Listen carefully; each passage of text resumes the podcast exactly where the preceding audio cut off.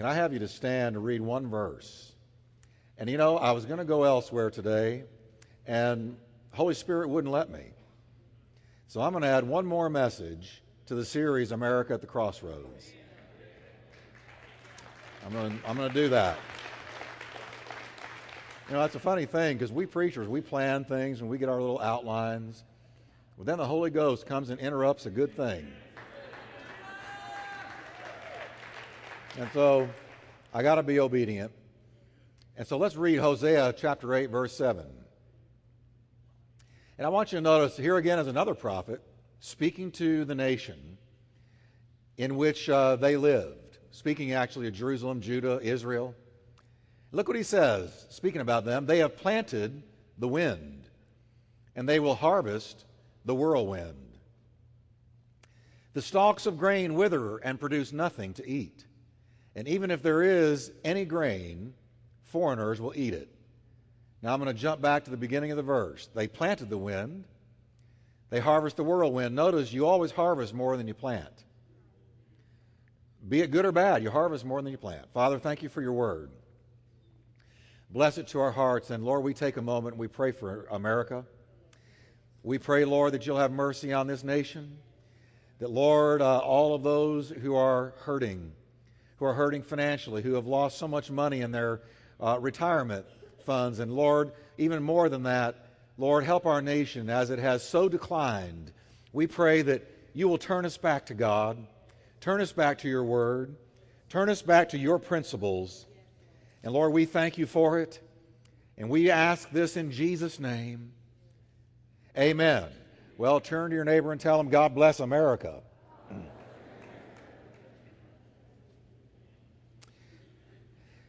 Now, here we have another prophet in another place in the Bible. Israel as a nation had forsaken God, and particularly, here's what they had done they had ca- cast out God's word and they had turned to worshiping idols. It's an amazing thing. The true and the living God had dealt with them, but they had actually turned to worshiping things made with metal and made of stone. They claimed that they knew him, but in their actions they rejected him. They claimed they had a knowledge of him, but in their lifestyles they did not act like it. Israel had bowed down to silver, and they bowed down to gold.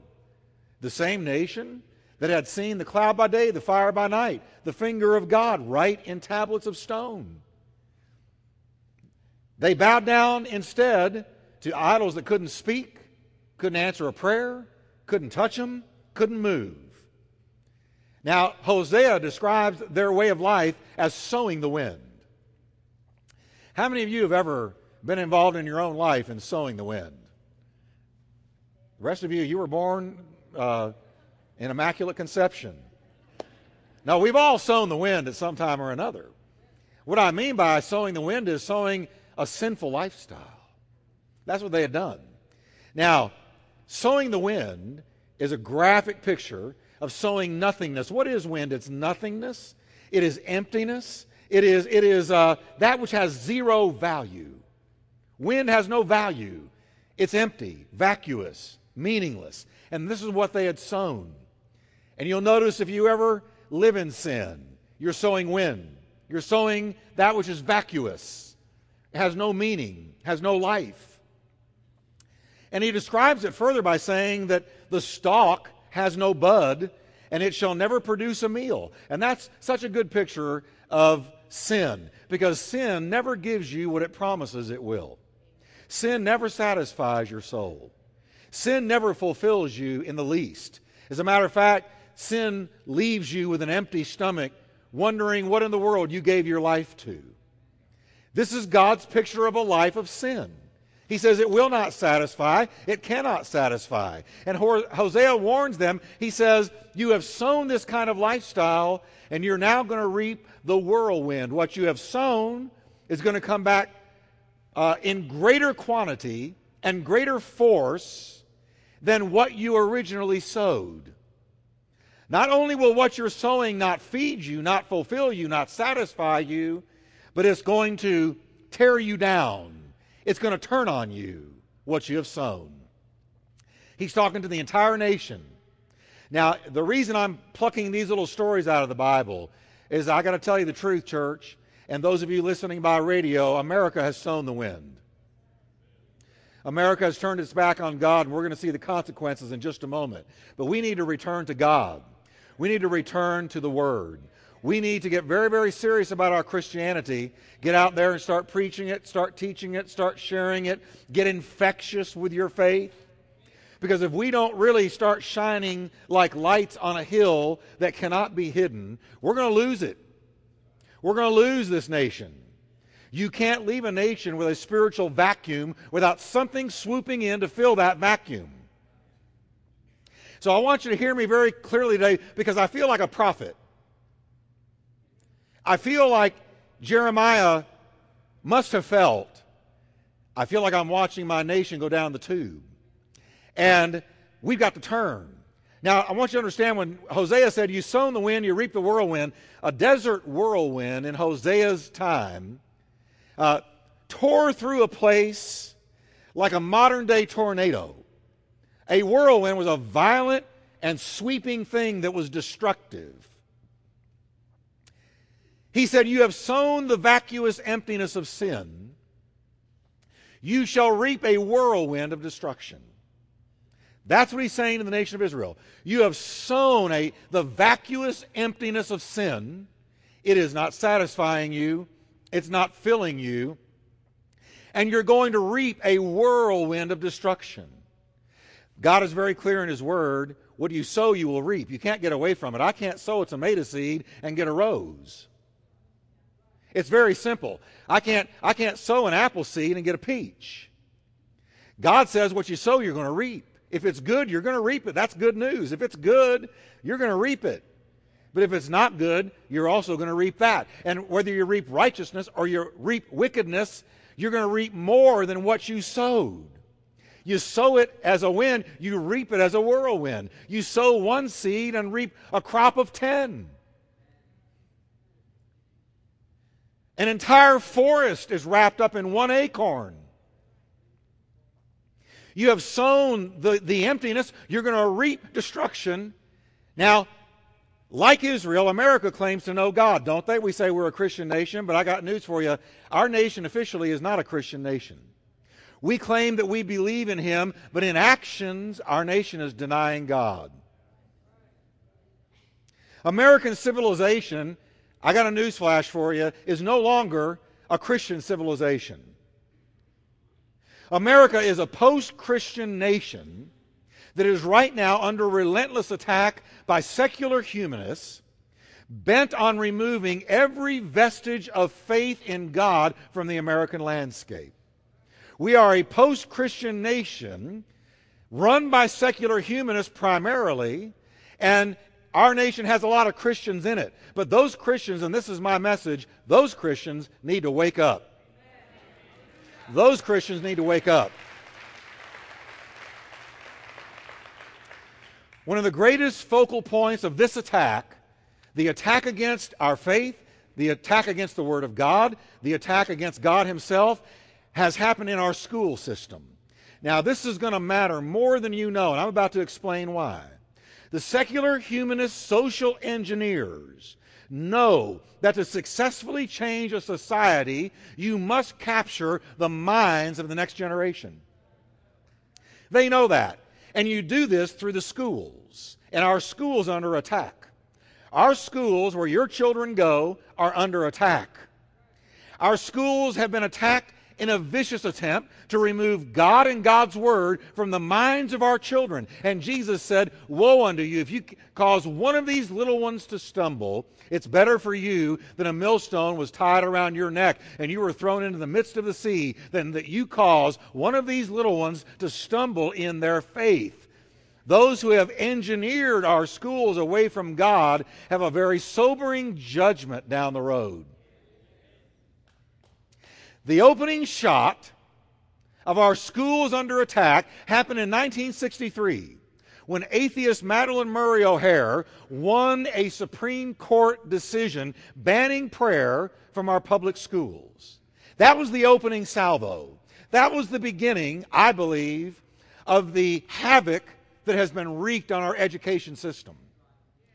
Several highly destructive decisions from the illustrious Supreme Court, who I'm going to go ahead and say it, Satan has used.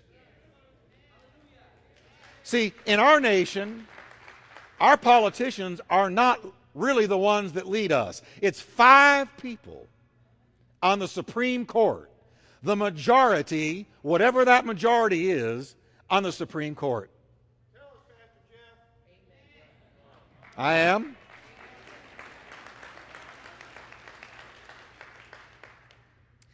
And I tell you, it's got to concern you. If you're a believer, you've got to feel concerned. You've got to feel burdened by this. This has to be something on your mind. If you're a believer, they made one decision after another after another that has brought destruction to our country. Several of them. The refusal to allow creationism taught, the decision on abortion. If you look at the plague of school violence in America, you'll find a direct correlation between the time God was removed and the rise of academic violence. Three years after prayer was banned, let me just give you an example. Three years after prayer was banned, Charles Whitman climbed the tower at UT in Austin and shot dead 16 people. Seven people were killed in 2005 by a 16 year old student. Five were killed in a middle school by a 10 year old and an 8 year old in 1998 in Arkansas. In 1997, a 14 year old student uh, opened fire on a youth prayer group in Heath High School, killing three and wounding five others. Two were killed in Pearl, Mississippi, two in Springfield, Oregon, 15 in Littleton, Colorado, and 32 in Virginia Tech. When we took God out and took the commandments out, Notice with me, metal detectors came in. When we remove prayer, here's what we were saying God, we don't need you. God, we don't want you. God, we will not honor you. God, we don't want you in our children's minds.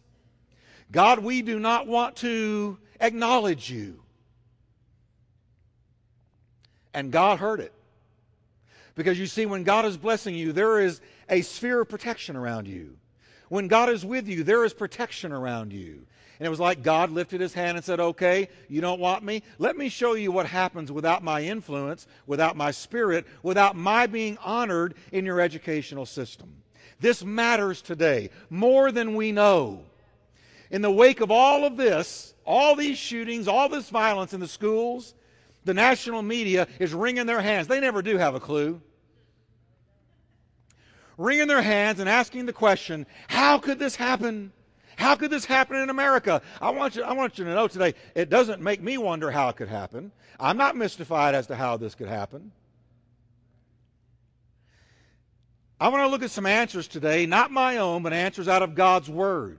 Then I want to offer us some hope because I want you to know it's not too late. God can still turn it around. God can still turn it around. God can turn and glance at America and turn it. God can blink his eye and turn it.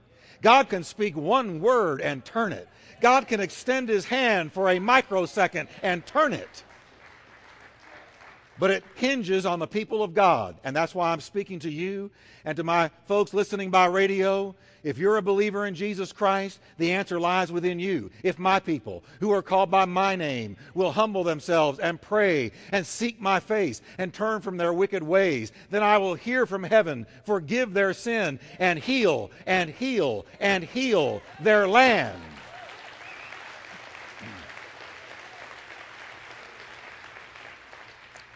Now, the first reason, the first thing that really took us down was right and wrong are no longer clearly defined in America. In America, we've been invaded by the philosophy of secular humanism. At its core, and by the way, secular humanism births situational ethics. That means your ethics are decided on the situation you find yourself in.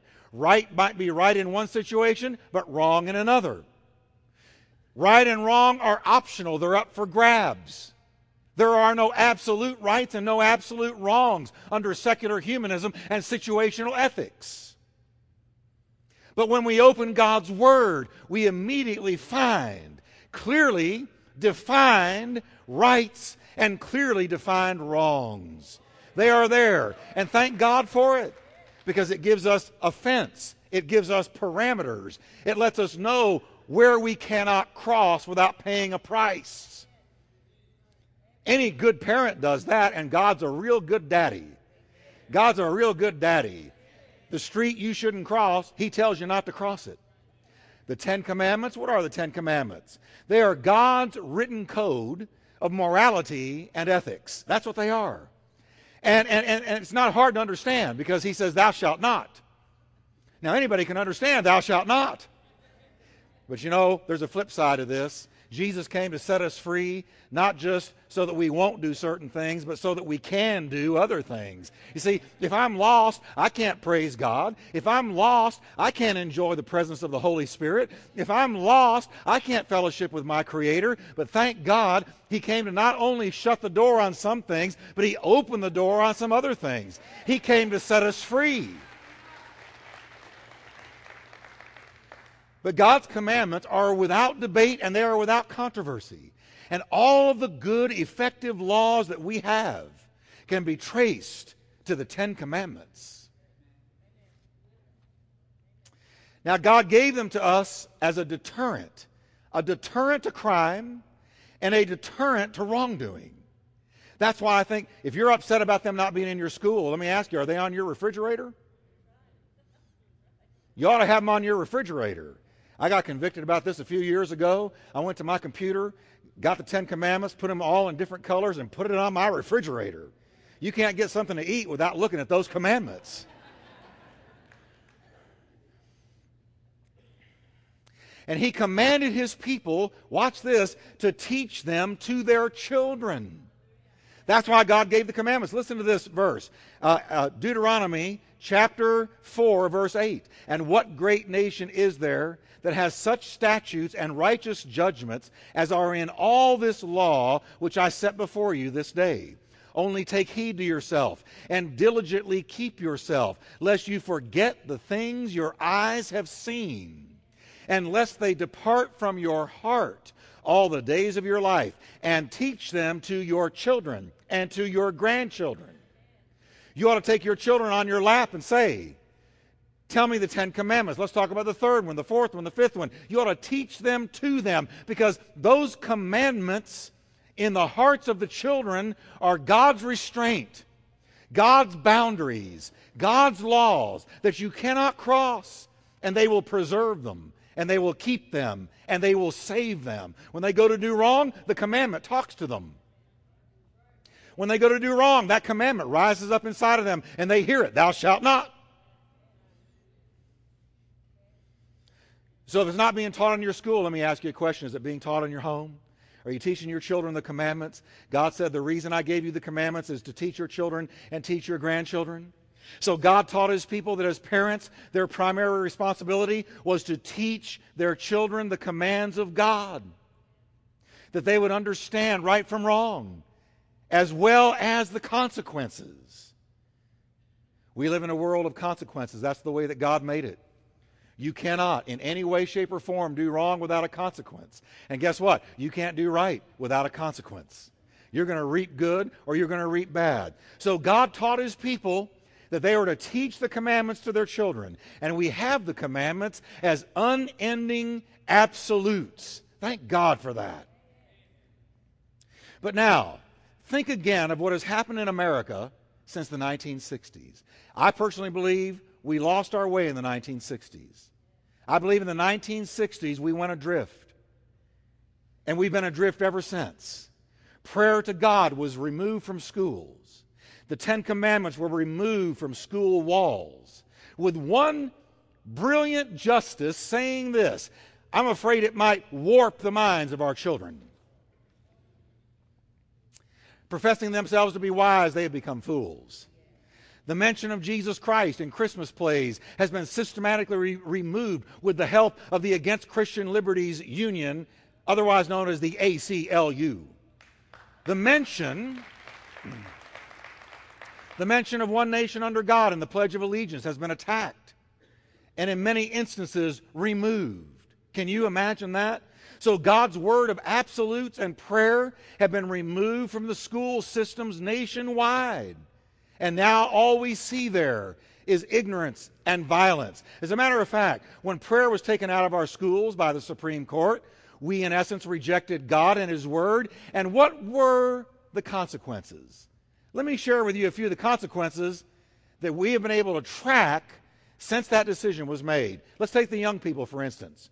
For 15 years before 1963, pregnancies in girls ages 15 through 19 had been no more than 15 per thousand. After 1963, pregnancies increased 187% in the next 15 years. For younger girls, ages 10 to 14 years, 10 to 14 years, pregnancies since 1963 are up 553%.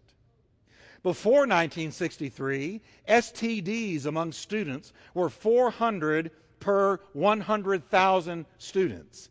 Since 1963, they were up 226% in the next 12 years. When we say to God, don't want you, don't need you, don't want to listen to you. God lifts his hand and we pay a staggering price. Let's talk about what's happened in the family since 1963. Before 1963, divorce rates had been declining for 15 years. Declining. After 1963, divorces increased 300% each year for the next 15 years. Each year.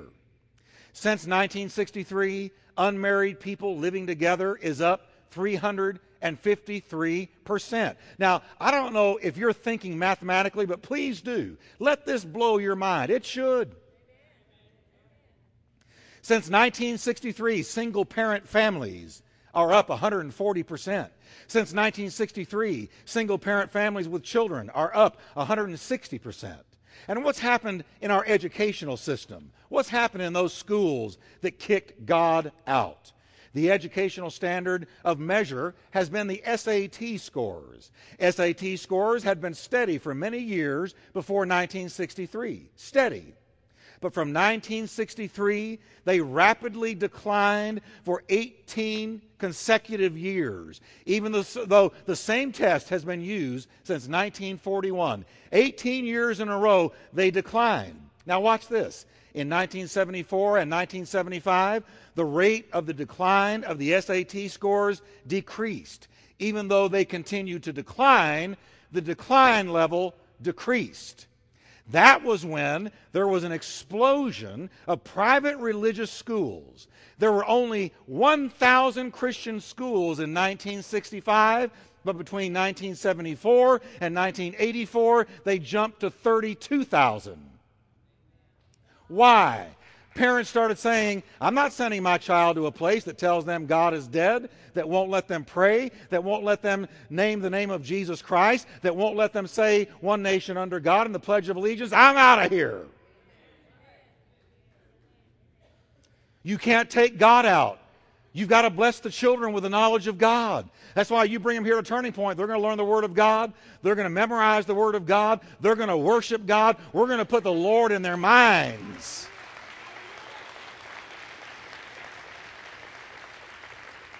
Now, listen to this. I found this amazing. In private schools, they found that out of the private schools began to emerge the higher SAT scores. In checking with the SAT board, it was found that indeed the SAT scores for private schools were nearly 100 points higher than public schools.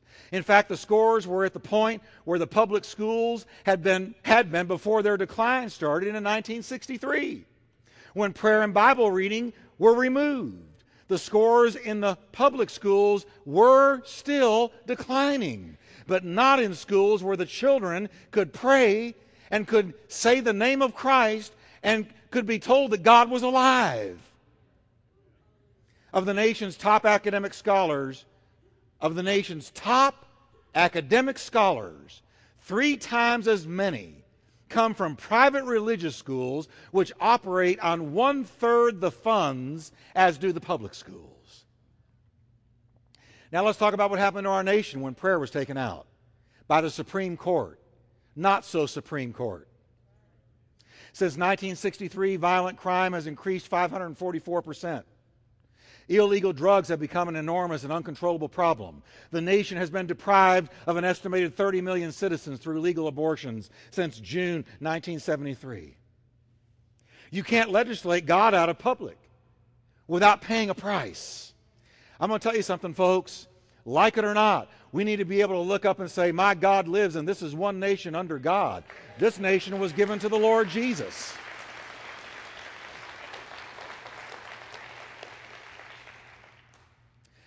But instead of learning about God, learning the Word, our school is now focused instead on right and wrong, uh, or the right and wrong of self esteem.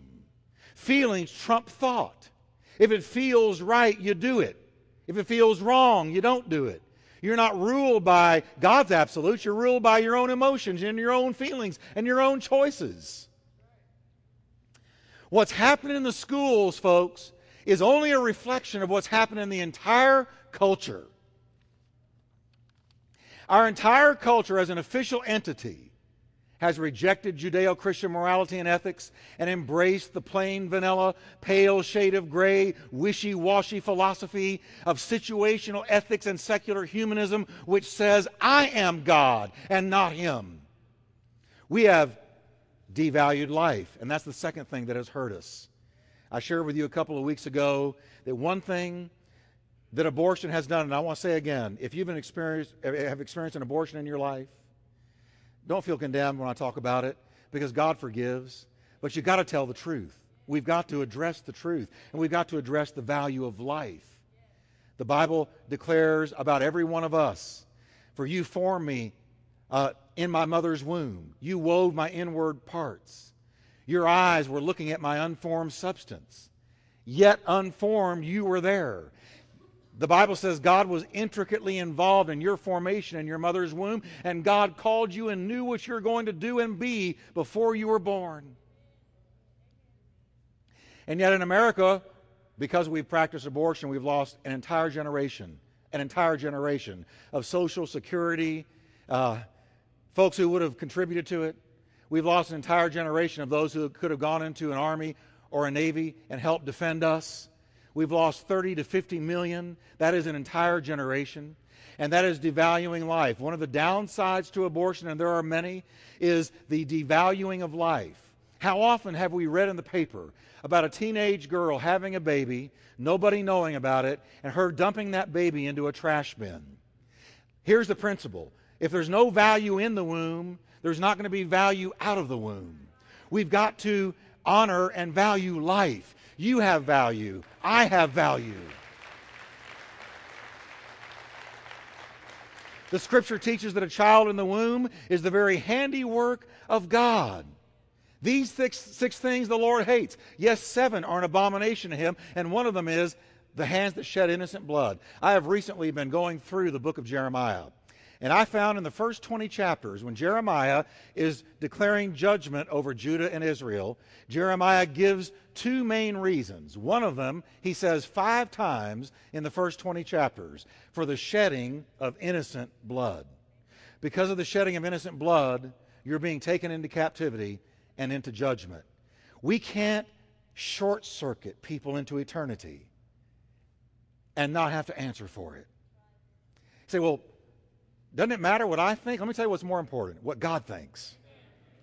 What God thinks. See, secular humanism says it matters what you think, but Christianity says it matters what God thinks.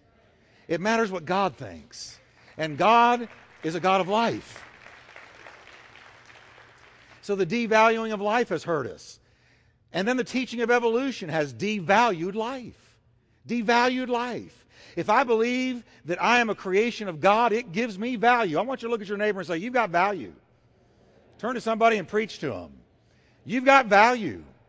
Now I want you to preach to me and say, I have value. I'm a handiwork of God. He made me, He fashioned me. My DNA, He gave me. And I'm made for a purpose. Now give the Lord a hand of praise.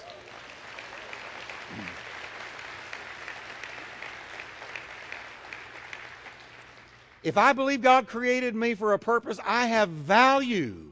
But watch this. If I'm nothing but an insignificant speck moving through an accidental universe, I have no meaning.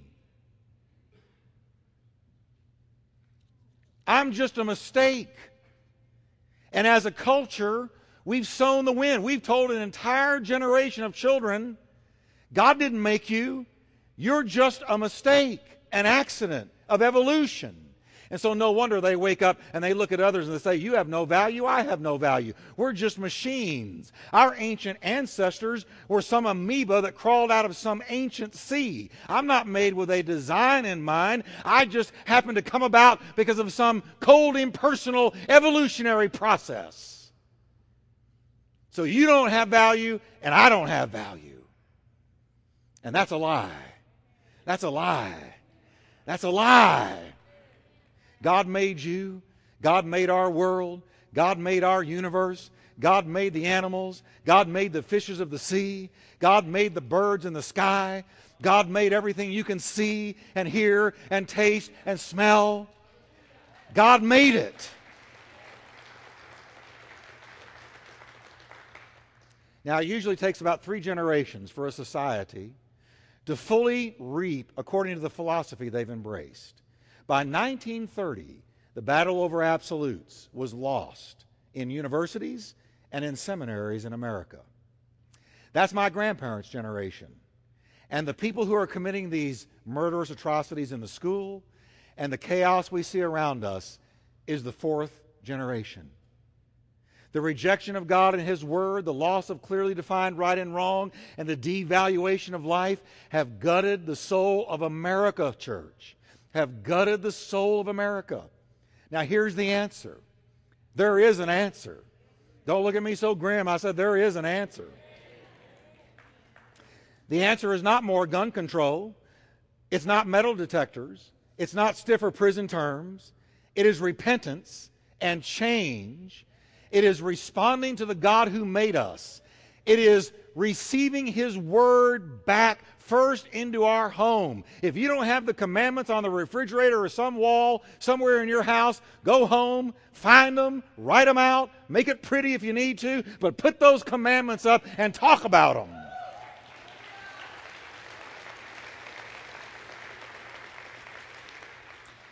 We need to allow God and His commandments back into the schools. We need to allow the alternative teaching of creationism. Why not? Can I tell you, evolution doesn't have a leg to stand on. I mean, I've read everything I can read on it. They haven't proven evolution yet. They haven't found the missing link yet. They haven't been able to decisively prove the reality of evolution yet. You know why? Because it ain't there.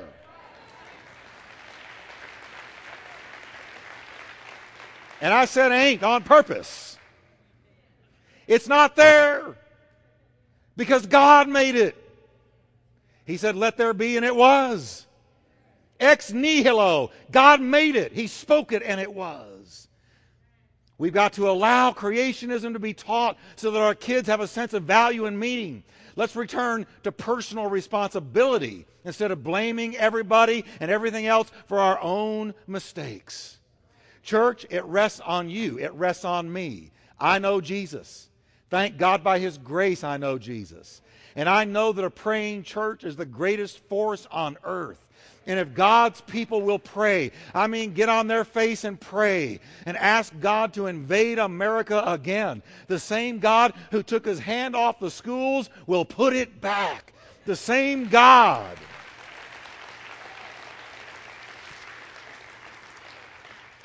We've got to stop the insane legislating of God out of our society based on the misinterpretation of separation of church and state, which is a lie perpetrated by liberal atheists who don't want God in our culture. And we've got to start honoring life. We've got to start honoring life. Now, in just a few days, we're going to vote We're going to vote for a president. We're going to vote for Congress. We're going to vote for a House of Representatives. We're going to vote all the way down to the dog catcher. In a lot of nations of the wor- uh, world, you can't do that. There is no vote. But we have a vote. Now, I want to tell you something. This is heavy on my heart. When you walk into that voting booth to vote all the way down, you don't go in there as a representative of a party. You go in there as the representative of the kingdom of God.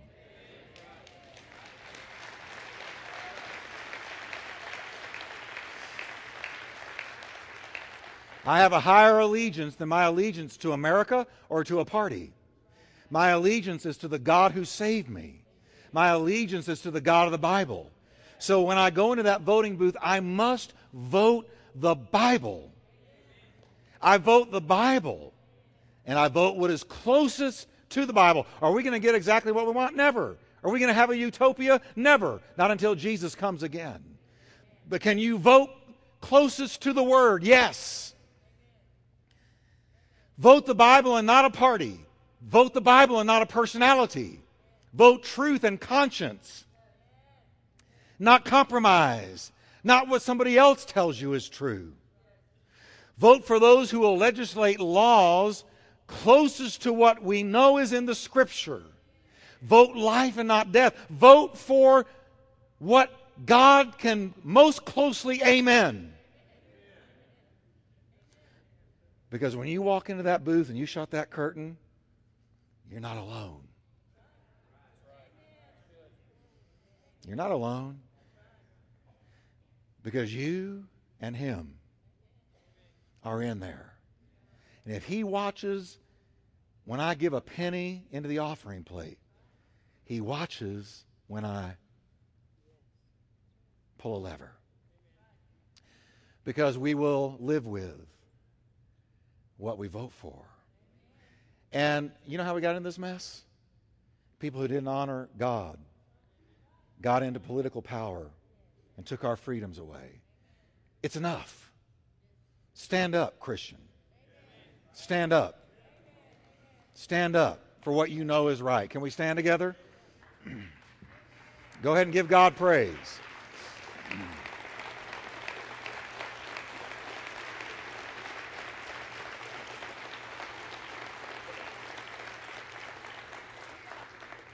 You know, children are precious. I, Kathy and I were in a real valley at one point in our life, years ago before I ever pastored my first church. And I had graduated from University of North Texas just thinking, well, now that I'm graduated, whole world's going to open up to me. Next Billy Graham, here I come. And I got my business cards typed up, and I got my letters of recommendation sent out. Not one response came. And I was down in a valley. And we used to babysit this little girl who was mongoloid, who had Down syndrome. She was like eight years old when she used to stay with us, 10. And you know how they are. They're slow, but they're sweet. They don't have the intellect to be conniving. And, so what you see is what you get. And I'm sitting in a chair in our living room one day and I'm thinking, where's God? Ever feel that way? Where's God? Whole world going to hell in a handcart, and here I am saying, send me, and I don't get sent anywhere. And all of a sudden, this little girl walked over, got in my lap, and grabbed my face and turned it towards her. She said, Jeffrey, Jeffrey, God's going to take care of you. And it just convicted me, and I thought, that life mattered. Because if she never did another thing, I felt terrible that she had more faith than me.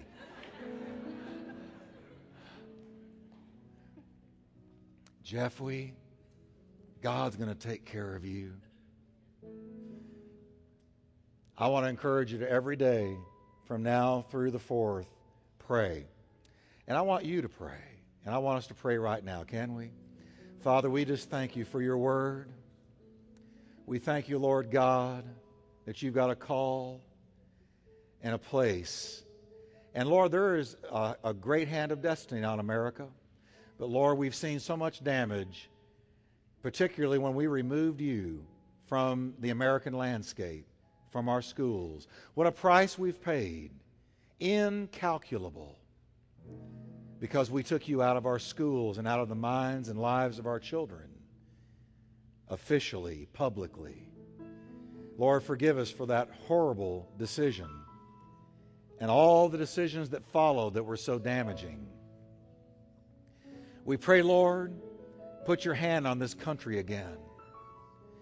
Lord, send revival to America. Now, I want you to take a minute, church, and I want you to pray. I'm not dismissing the service yet, but if you want to come down to the altar and pray, we're going to take about three minutes and we're going to pray for our land again.